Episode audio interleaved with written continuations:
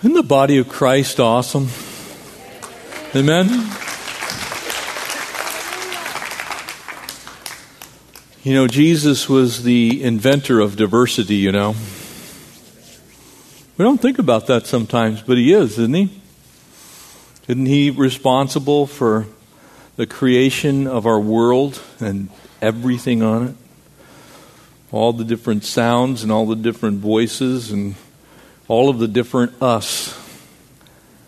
And you can imagine as Jesus now has gathered all this multitude together, and remember that in this parable will be tonight in Matthew chapter 13. And as Jesus gets down with this group, and they're now down next to the shore at the Sea of Galilee, and Jesus has now been pushed out in, in a boat out a little ways from the shore.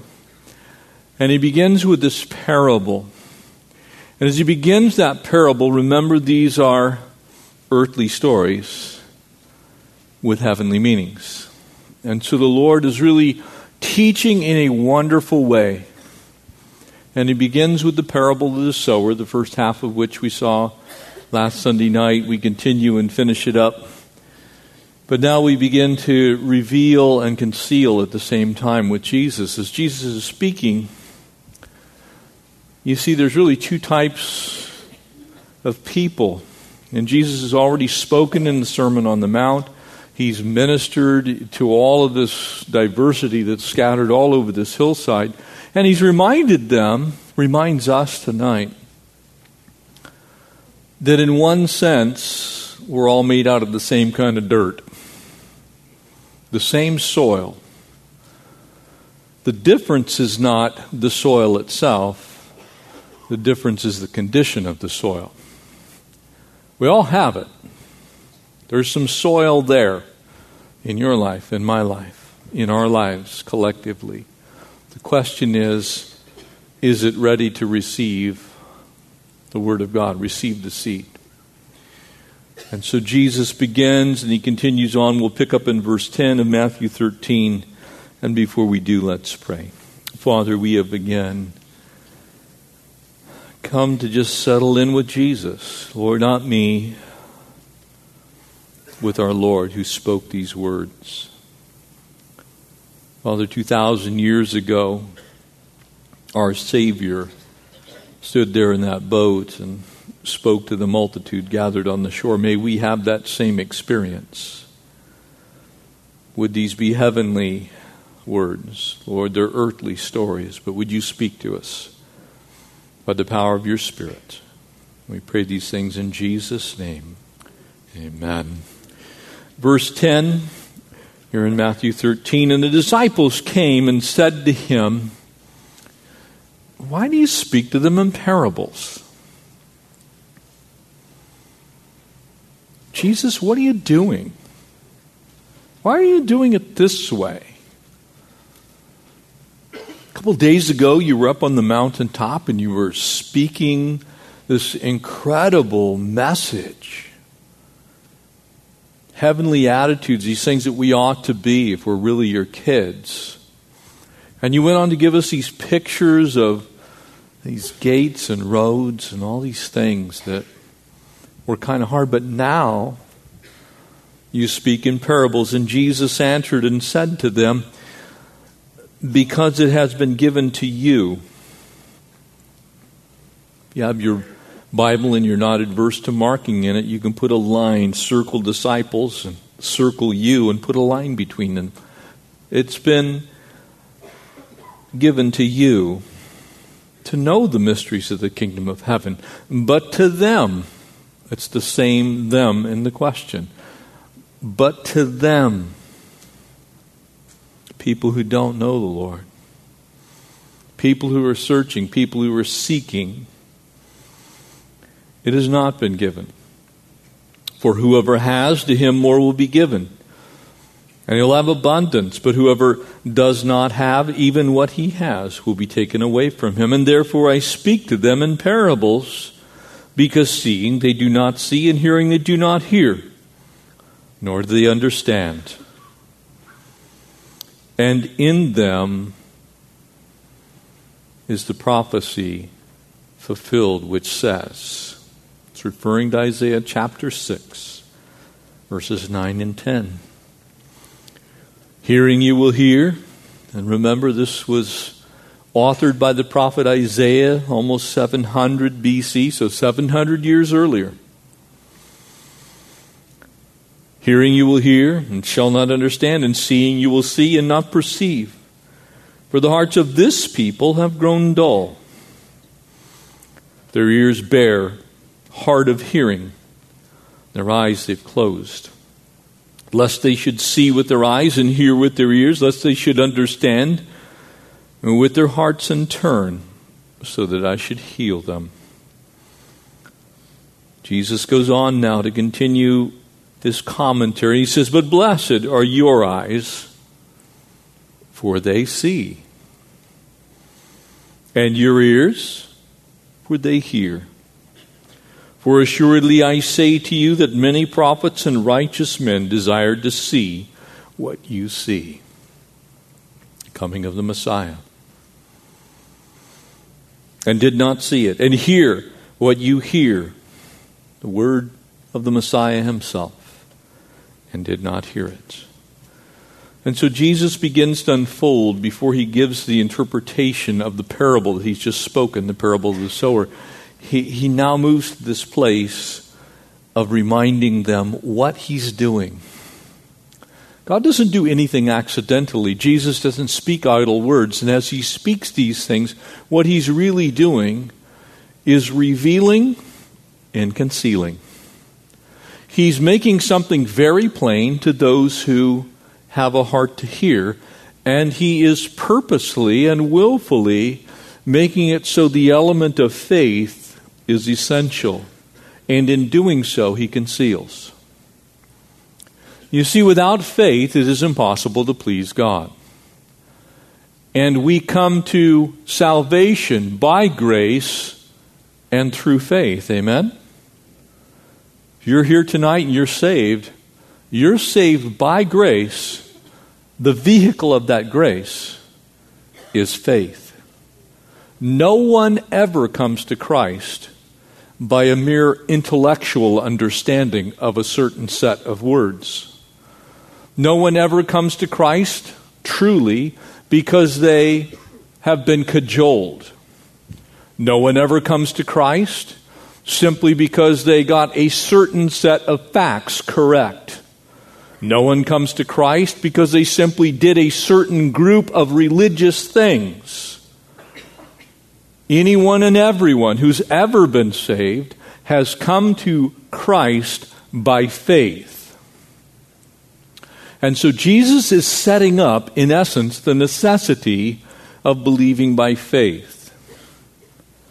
He's reminding them that lots of people can give persuasive argument about many things. We could pick a subject, and we probably have someone in this room that could expound upon that subject and bring enlightenment, intellectual understanding on it. And the same is true for religious endeavor. Someone might be able to explain to you the doctrine of salvation, maybe the doctrine of maturation or propitiation. It could bring you some great theological treatise, and you would sit there and go, wow, well, you know, if they can speak like that, then surely that must be truth. You, you see, you don't come to faith in Christ by understanding something. You come to faith in Christ by belief. It remains faith, it's always faith. And so Jesus is establishing this. And the reason he's doing so is many people believe, wrongly, I might add, that mere force of argument or words is sufficient to force people into a place that ultimately they have no resistance to that argument, and thereby, what else are you going to do but get saved? Many people believe that about creation science. People believe that about life experience. You know, you talk to someone who's had a powerful experience with the Lord, and they share that experience. We call that a testimony, by the way. And someone shares that testimony, and someone hearing it can be so persuaded of the reality of that testimony that now they actually believe in the testimony. They don't actually have faith to believe, they just believe in the testimony, the event. And so Jesus is making a distinction here. And he's doing so for a purpose. Because when people say they're Christians, it means that you believe by faith. Not just that you heard a good story, not that you went to church. There are people that believe wrongly, again, in this country, that simply by attending church, you're saved. Simply by being baptized, you're saved. Simply by having parents who know the Lord Jesus, well, you must be a believer. It's personal faith in a personal Savior that saves. Jesus points out this twofold reason. He's going to give the parables to reveal meaning to those who receive him and to conceal the meaning from those who do not. And so he says, look, these mysteries, they're not complex stories. This isn't something where Jesus is intentionally making it more difficult than it really is. He's simply saying there have been mysteries about faith since the time that time began. Since day one, Adam and Eve would have had some mysteries. You know, here we're walking with God in the middle of the garden. They're talking to God. They actually, can you imagine? They had the privilege of walking with God in the cool of the day. And yet they still fell in sin. Doesn't that boggle your mind? Have you ever wondered how they got there? You see, even Adam and Eve were not forced into believing. Their idyllic environment what they lived in, how they lived their life. God provided everything for them. And yet that was not sufficient to keep them from following after their flesh. And so there were mysteries to them. How, you, you, can probably picture Adam and Eve at the dinner table talking over, honey, what in the world were you thinking? Well, you, Adam, you're not so bright either. I mean, you ate of the you ate after I did. I mean, don't blame me. You see, you can have mental assent, you can have understanding, and still not have faith. The issue here is the mystery of faith. During that day and time, there was a influential Greek philosoph- philosophical system carried over through much of the New Testament time called Gnosticism.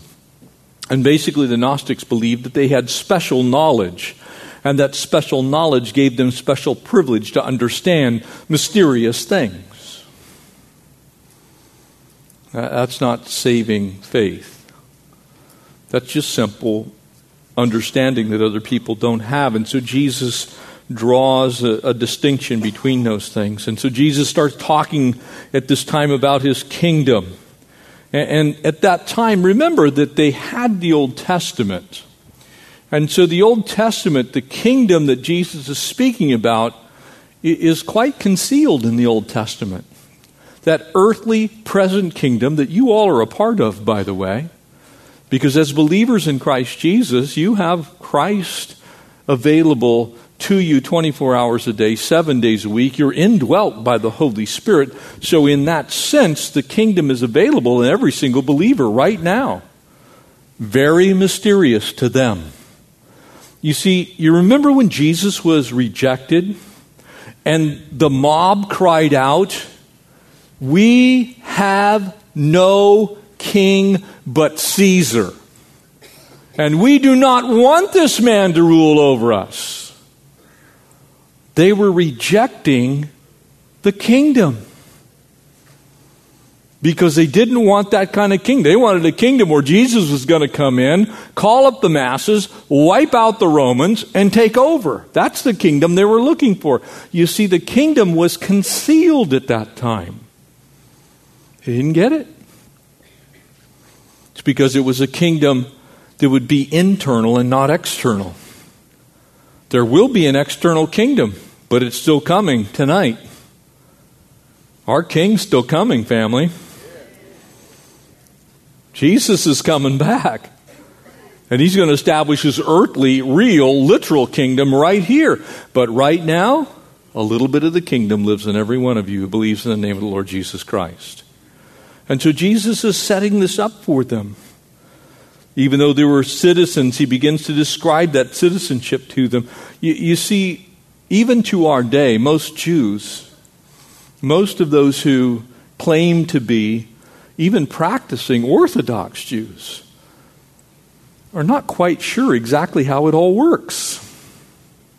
They're not really certain how this religious system that we know as Judaism actually can bring about a right relationship with God because there's no temple, there's no sacrifices, all the things that were commanded they can't do.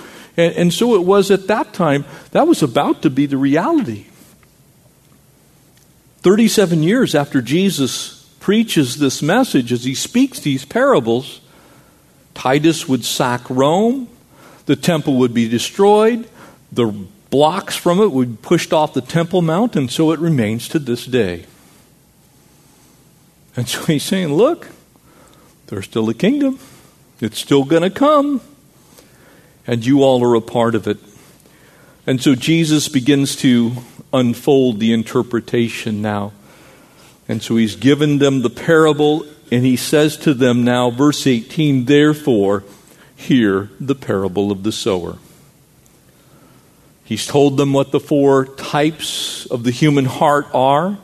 And now he's going to explain it so nobody misses it. You see, if you understood the real kingdom, if you understood the king, if you had faith in your life that was saving faith, these things would make sense to you. And so Jesus said, Look, it's concealed to people who don't know. Everybody's farming what seeds? I mean, come on. It doesn't, you, tell a non Christian this parable, and you're going to get a perfect example of what happens when Jesus spoke this parable to people who didn't know him. They're going, oh, well, what? Well, huh? I don't get it. And therefore, hear the parable of the sower. When anyone hears the word of the kingdom and does not understand it, then the wicked one comes and snatches away that which is sown into his heart. This is the seed who is received by the wayside. Remember, Jesus said there are four types of ground. Notice they all have the same soil, but the condition of the soil is very different. You can take dirt, you can pack it as hard as concrete. You can take dirt, you can make it very shallow. You can take dirt, you can put a bunch of weeds in it, and you can take dirt and till it wonderfully, perfectly, fertilize it, water it, and make it so that it's ready for seed. You see, it's the same dirt. It's the condition of the dirt that Jesus is talking about. But he who received the seed on the stony places is he who hears the word and ultimately and immediately receives it with joy. In other words, it's like, yeah, that sounds good. You ever met those people? They're after the next thing.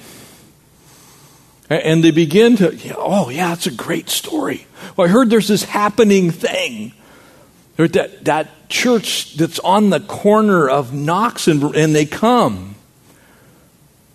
Or maybe it's Hope Chapel, any place that God's word is preached and people, there's something new. Well, I grew up in this kind of environment and there's this, you know, you know, the pastor wears Levi's and Converse there.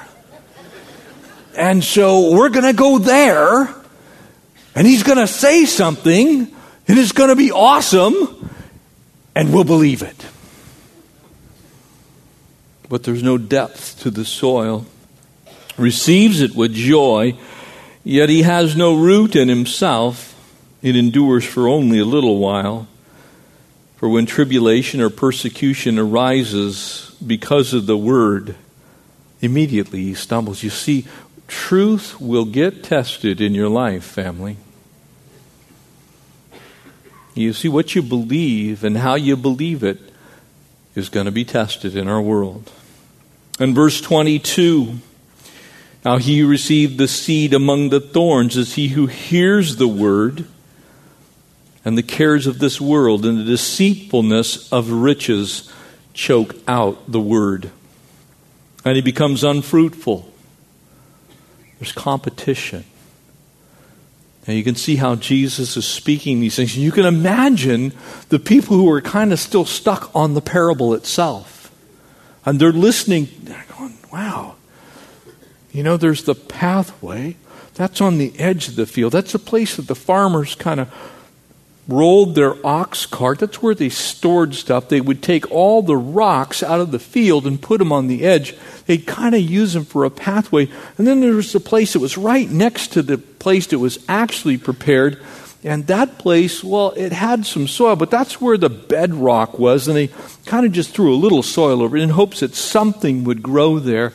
And then you had the place that kind of was on the, the edge of the field, and nobody really ever went there because it was the furthest from the water, and there was weeds and thorns and all kinds of stuff there. And then there was the field itself, where the farmer had taken all kinds of care, the sower had taken all kinds of care to till that soil and pull out the rocks and make sure it was fertilized, it was prepped, it was ready for seed. And you can imagine now Jesus, in light of the parable, the original words, begins to tell them look, it's not about farming at all. It's, it's not about real seeds, it's, it's about people. It's about people. You see, but he who received the seed on good ground, is he who hears the word and understands it, who indeed bears fruit and produces some one hundredfold. That's 10,000%, in case you were wondering. It's a whole bunch. And some 60. And some 30. It's talking about huge, massive increase. You see, family of God, our mission is very simple. We're to sow the seed of the gospel wherever we go. And we do it with the word itself, we do it with our lives. Remember, Jesus had actually already reminded us. There in, in chapter 5, we, we looked at it when we were there. And so live our lives before men that they will see our good works and glorify our Father who is in heaven. You see, even the substance of your very life becomes a tool for sowing seed. Did you ever think of yourself as a seed sower? Wherever you go, you're scattering seeds. You see, your job, and I want to make this really clear your job is not to determine where you're supposed to throw seed.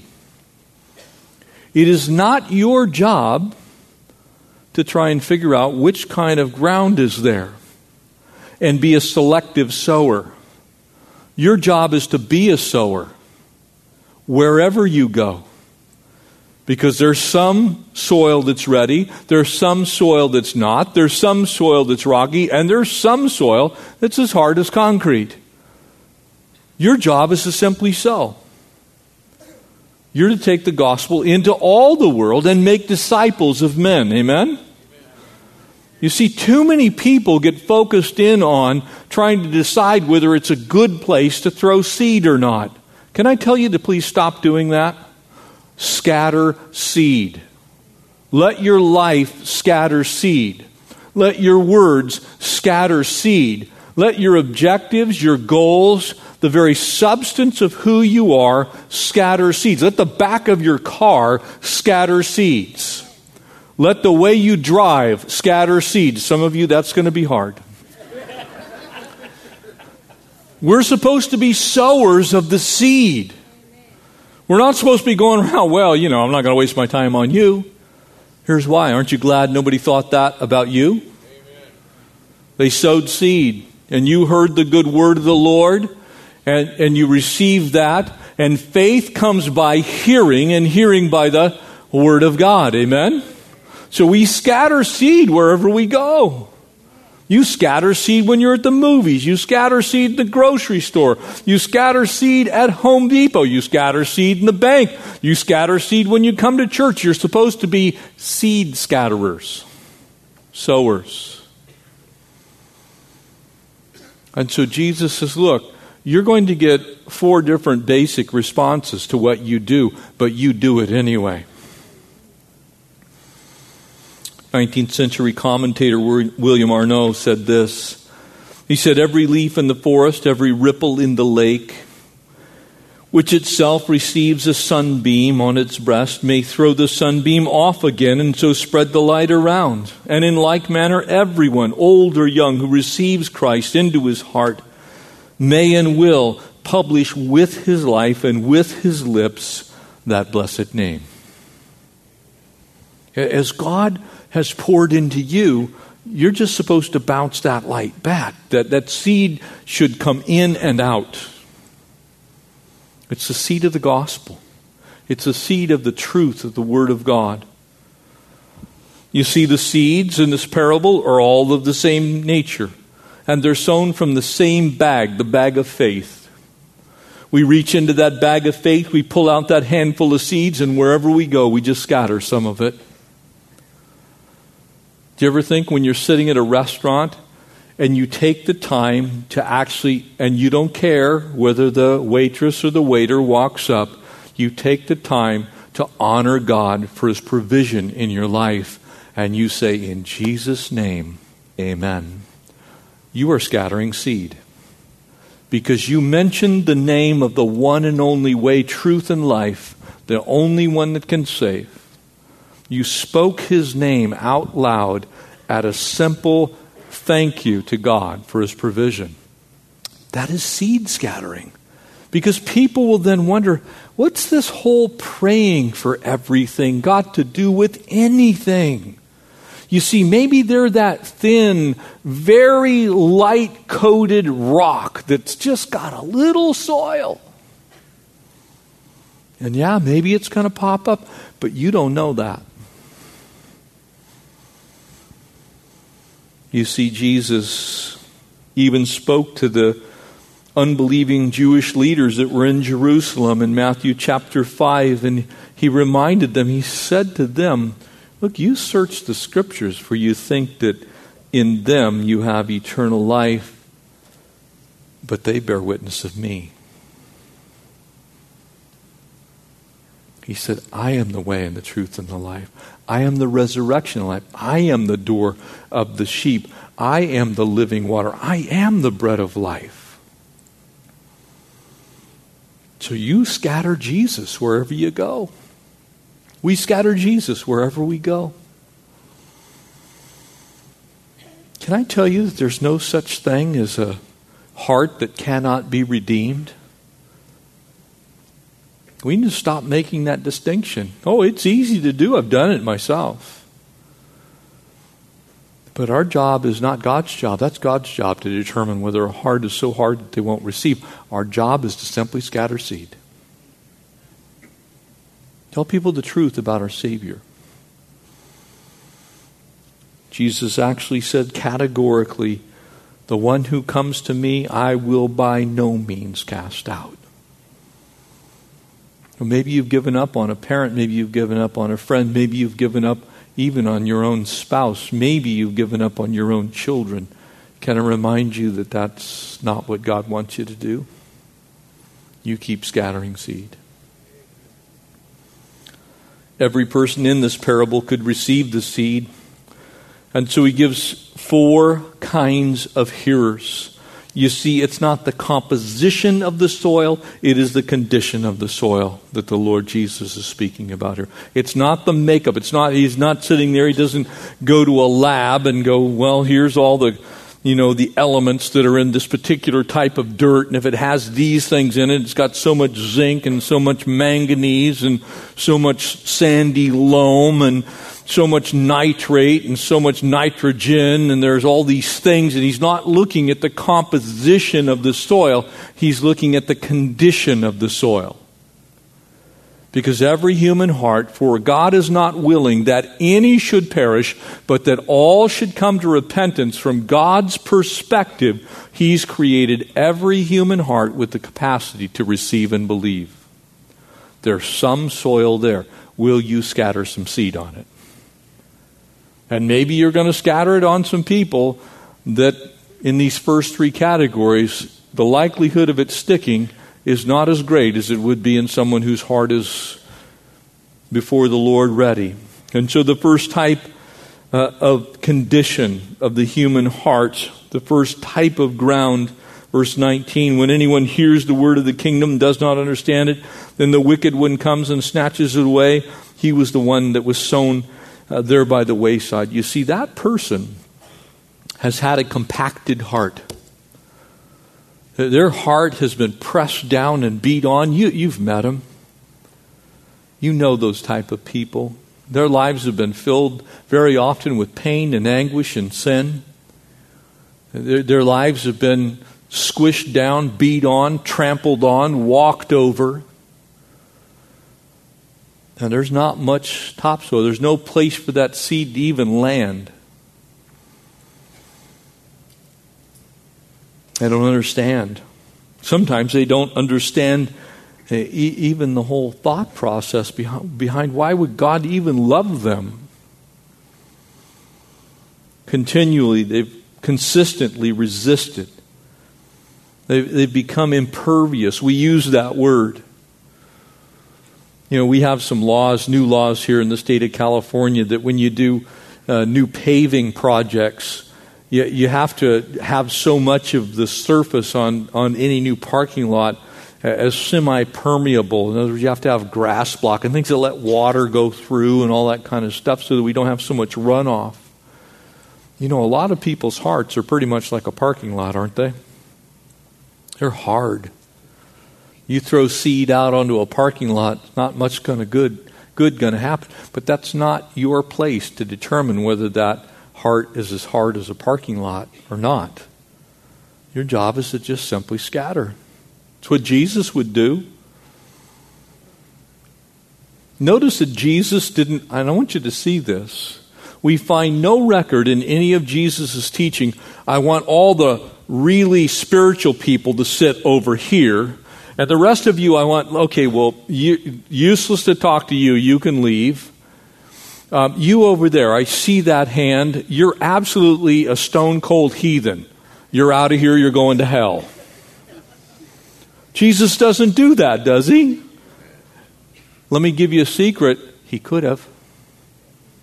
He knew the condition of every single heart. There wasn't one person in the crowd that he couldn't have pointed on uh, July 3rd in 2007, you're going to accept me as your He knew when that would happen. We called it his foreknowledge.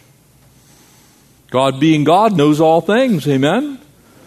He still sowed the seed to people who would reject him. A matter of fact, we find a vast majority of the time he sowed seed to people that would reject him, but he sowed it anyway. Stony ground, thorny ground, compacted, hard ground, the seed needs to go out. You see, most people who have that type of heart, you see, it's the fool who hates wisdom and instruction, exactly as Proverbs 1 says. And it is indeed a fool who says there is no God. You're going to run into people that are going to be in that category. They're going to say, I don't believe in God. Your job is not to determine whether they're going to believe or not. Your job is to sow seed. Why am I beating this drum? Because too many Christians try and play Holy Spirit. Too many Christians try and determine whether it's worth it or not. That's not what we should be doing. We should just simply be preaching the gospel with our lives, making sure that the gospel goes out. The evil one will come like the hard path and snatch away seed. But if we sow it and we sow it, and maybe somebody else is going to come along and they're going to be the one that busts up the fallow ground of that person's heart. Maybe someone's going to come along, man. I've seen some hearts. You you could drop an A bomb on it and it's not gonna it's not gonna loosen up. But God knows whether they need one, two, or three nuclear weapons to tear up that soil so it can receive seed. So you just scatter seed. God doesn't use fear, God uses truth. God uses kindness, for it is, as David said, it is your kindness, O God, that leads men to repentance. He said, I look back at my own life and I'm so thankful that seed was sown into a hard young man's life. Hard heart. There wasn't one person in my life who would have known that my heart would soften. From outward appearances, people could have looked at my life and said, It's pointless. And yet, at 13 years old, something happened. My parents' divorce, which had compacted my heart, made it as hard as stone. Something happened. And I think some tiny seed sown when I was seven years old at a vacation Bible school in a Presbyterian church in Poway, California. There were only two churches in the whole area that we lived in. There was a little seed, and somehow there was a crack in that hard surface, and that one seed fell in. Amen? Amen. You know what's crazy about a single seed? And you've seen it. For those of you who love wilderness photography, no greater example of that than Ansel Adams. Amen? You've probably seen his famous picture of the tree on top of Sentinel Dome. Weather beaten, but somehow there was enough soil in that little crack for that seed to sprout, and that tree has now flourished for some 240 years. And while it does that, it pushes that rock a little bit further apart. And when it does that, a little more soil develops in that crack. And then every winter, you get some ice and some snow in there, and it blows up a little bit more. And what started out as a little tiny crack with almost no soil in it now there's a significant pocket of earth with a de- very deeply rooted tree. Don't try and determine whether the soil's too hard or not. You scatter seed. The superficial hearer, the second type, verse 20. But he who received the seed in the stony place is he who hears the word and immediately receives it with joy, but it has no root in himself it endures for a little while. And When tribulation or persecution arises because of the word, immediately he stumbles. You see, there are some people, and you probably all have this. You know, if you have any grass at your house, you know, sometimes it kind of creeps up over the sidewalk a little bit, and you know, it kind of laps over the edge. There's a little bit of dirt, a little bit of mud that makes its way up there, and the grass seed kind of spills over the edge and it begins to grow but you can peel it off really easy. It doesn't stick. The soil's good, there's just not much of it. You see, there are people that that happens to them in their lives.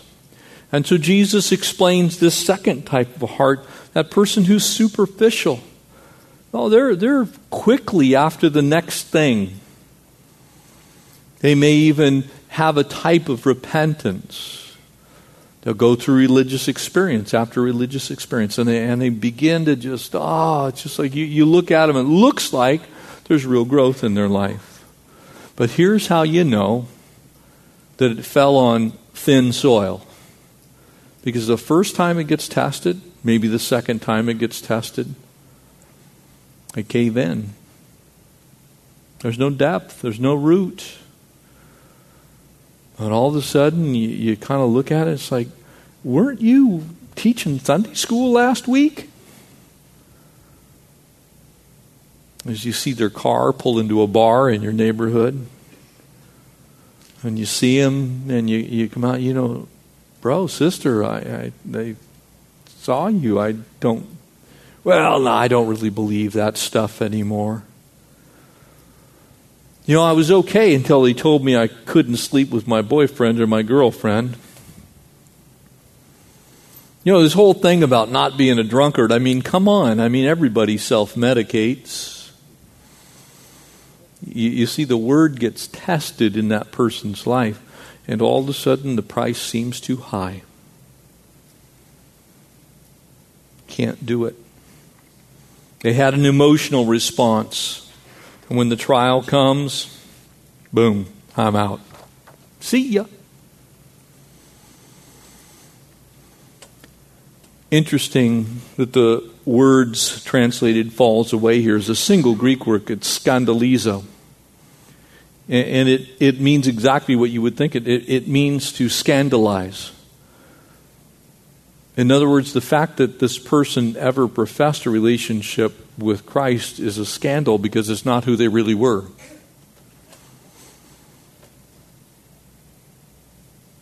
Little tiny bit of soil friends, family, co-workers, employers begin to criticize the faith of that type of person, and all of a sudden, they don't want anything to do with Jesus. There's a lot of people in that category. And usually in them, you'll find no repentance, no hatred of sin, no real turning from the things that should be the mark of a child who's redeemed. Amen? We're new creations in Christ Jesus. The old things are passing, active present tense, passing away. Passing away, constantly passing away, forever passing away. Forever we're being transformed into the image of Jesus. As we live out our lives on this earth, we're supposed to get better from day one to the time we go home. Doesn't mean that we have salvation by works. It simply means that if you have a real relationship, you have real change. Not the kind our president talked about. The kind that changes your life eternally. Amen? The third type, the worldly hearer. And now he who received the seed among the thorns is he who hears the word and cares for the things of this world. The deceitfulness of riches choke out the word and he becomes unfruitful. You see, you can have a relationship with the Lord and be unfruitful. And when it says unfruitful here, it doesn't mean fruitless. It means unfruitful. In other words, maybe you've had one of those things. We lived up in Running Springs. We had a bunch of fruit trees at our house. It is the biggest bummer in the world to pay a huge water bill and then have one stupid peach pop out of your tree. You go out there and you look at it, you take photos of it, you know. The birds come, you're like, I'll kill you, don't get anywhere near my peach. You, you want a fruitful tree, amen? That's why you pour the water in, the fertilizer, you prune it, you do all those things. The same is true with God. He wants much fruit out of our lives. He, he doesn't want this one little peach on your tree of life. It's like, I'm kind of sort of saved. He wants you to be so fruitful that the limbs break off from all the fruit. And so he says, Look, what happens to people like this? The world's full of thorns. That's why John and 1 John 2 remind us don't love the world. Don't love the world or the things of this world. For if you love the world, the love of the Father is not in you. It doesn't mean that you can't have things that are of this world. It simply means that you don't put your affection there. You don't invest your time, your talent, and treasure in, into simply things of the world. You let God be God, and you worship the true and the living God. But see, somebody who's like this, Paul warned us about in 1 Timothy 6. He said, Look, the, the love of money is the root of all kinds of various evils. And for the longing of it, many have wandered from the faith. That's what happens when you have the wrong priority. That's what happens when the seed gets cast in there with a bunch of plants who compete for the nutrients, for the soil itself, for the water. You see, they don't produce much fruit. Growing up in rural California, back when we still did farming, my family actually had uh, some acreage that was farmed. And if, if, you were to go to my little town of Escondido back in the 1950s and 60s, it was primarily vineyards, raisin grapes mostly. But every once in a while, you'd, you'd look at a vineyard and just start dying off, and then you realize that in that vineyard there were normally these stupid vines that looked exactly like grapes, but they produced no fruit, and they would get in and they'd be twisted in around the grapevines, and before you know it, they'd just suck the life right out of the grapevines. And the reason that you knew that happened, usually because you, you started looking, there's no fruit, there's no grapes. That's life. When you focus on the wrong things, the stuff of the world gets in and chokes out what God's trying to do in your life. Person who comes to church, never fully committed to serving, continually preoccupied with money and careers and fashion and sports and every other thing except for the will of the Lord, begins to choke out the good seed. A person who claims to love the Lord but can't remain faithful, it chokes out the things of the Lord. Person who refuses to let go of worldliness, that worldliness will creep back in and choke out the Lord. And then finally, the fourth condition, the receptive here. But he who received the seed on good ground is he who hears the word and understands it, who indeed bears fruit and produces some 100 fold, some 60, some 30. You see this fourth patch of ground is good soil that's prepared well. It's that heart that's just open to the things of God. And you can probably remember in your own salvation experience when all of a sudden you realize, I, I got to know Jesus. I remember my own salvation experience as if it happened yesterday. I was sitting on the left side of El Cajon First Baptist Church. We were, at, we were having a crusade with this evangelist named Mel Dibble. I even remember his name. And bear in mind, this was the better part of 50 years ago.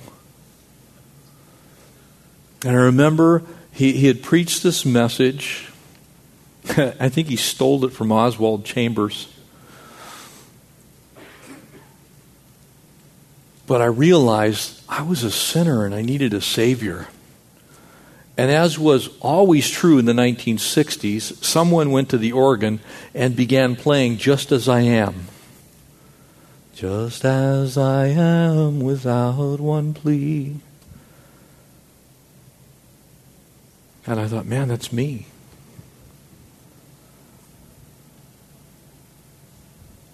That's me. I don't have a single plea.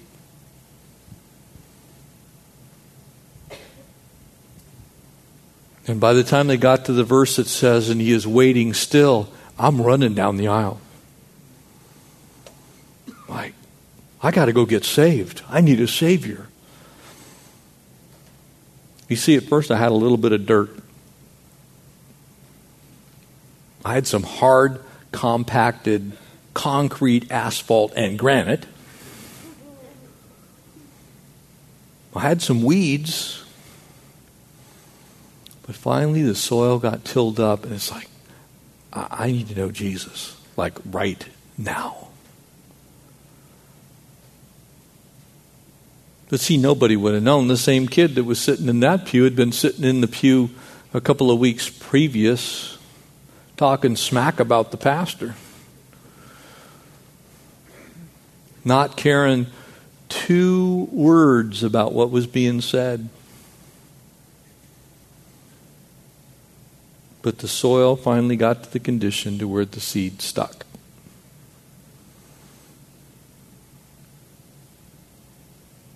And some 50 years later, here I am. Amen? And I say that because nobody would have known. Nobody could have looked at me and said, Well, the soil of his heart, forget it. Nobody could have looked at me and said, Well, he's ready. No, nobody would have been able to figure any of that out. But somebody sowed seed. Praise the Lord. Praise the Lord for the seed sowers. And I want you to see that there's all kinds of different you know responses even in the good soil. I don't know about you, but that'd be a pretty good rate of return, you know, if you got a 10,000% return on your investment. You know, when you sow seed, you never know when you're going to get a 10,000% return on your investment. Or a 6,000% return, or 3,000. Those are all good numbers, aren't they? I came to you right now with the way the stock market's going and promised you a, you know, someplace between 10 and 3,000% rate of return. You go, yeah. Sow some seed. One day you're going to be standing in heaven wandering around in the glory of the Lord, and you're going to see the return for sowing that seed. You may not know it on this earth. Nobody may, you know, you may, you may be one of those people that just your life spoke about the love of God, the plan of God, the glory of God, His incredible care for mankind. And so Jesus simply reminds them look, there's four different kinds of soil in view here. They're all the same soil in and of themselves. You don't know which soil it is that you're sowing seed to, so you just sow seed. If it lands on that soil that's compacted, maybe it's not ready, but maybe the birds scratching at the surface of that soil is going to open it up just a little bit. Maybe it lands on that stuff that's the underlying bedrock is not very far away. There's a little bit of soil because there've been some birds that have been scratching on the top of it, and there's a little bit of soil turned up. Maybe you're going to sow it to that kind.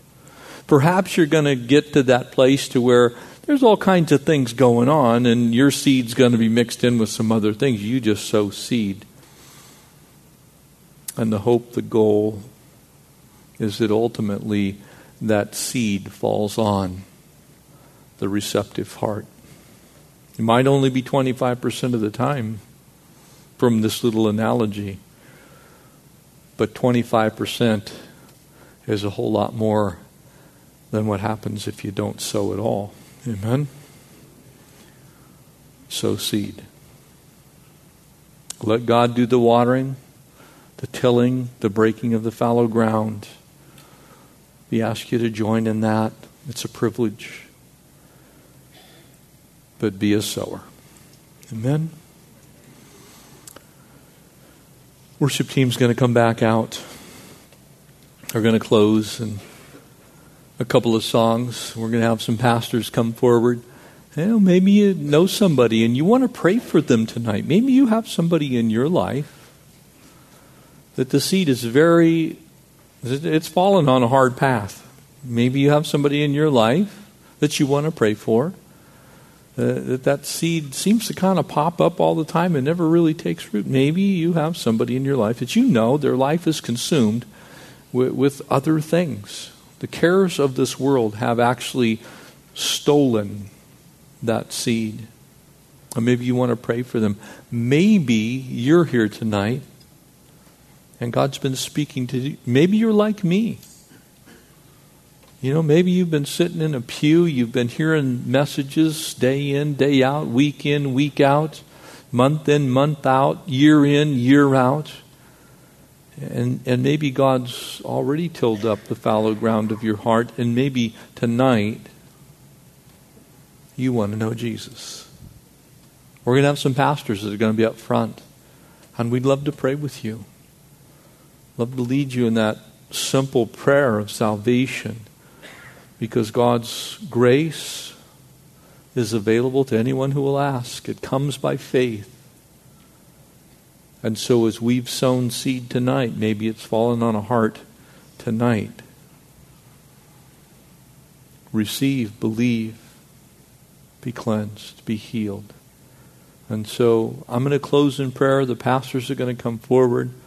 Justin, the worship team are going to lead us in a couple of songs, and then we'll, we'll dismiss here in a few minutes. The rest of you, now is time to sow seed. Amen? Let's pray. Father, we thank you that you never give up. You never grow tired. You don't weary.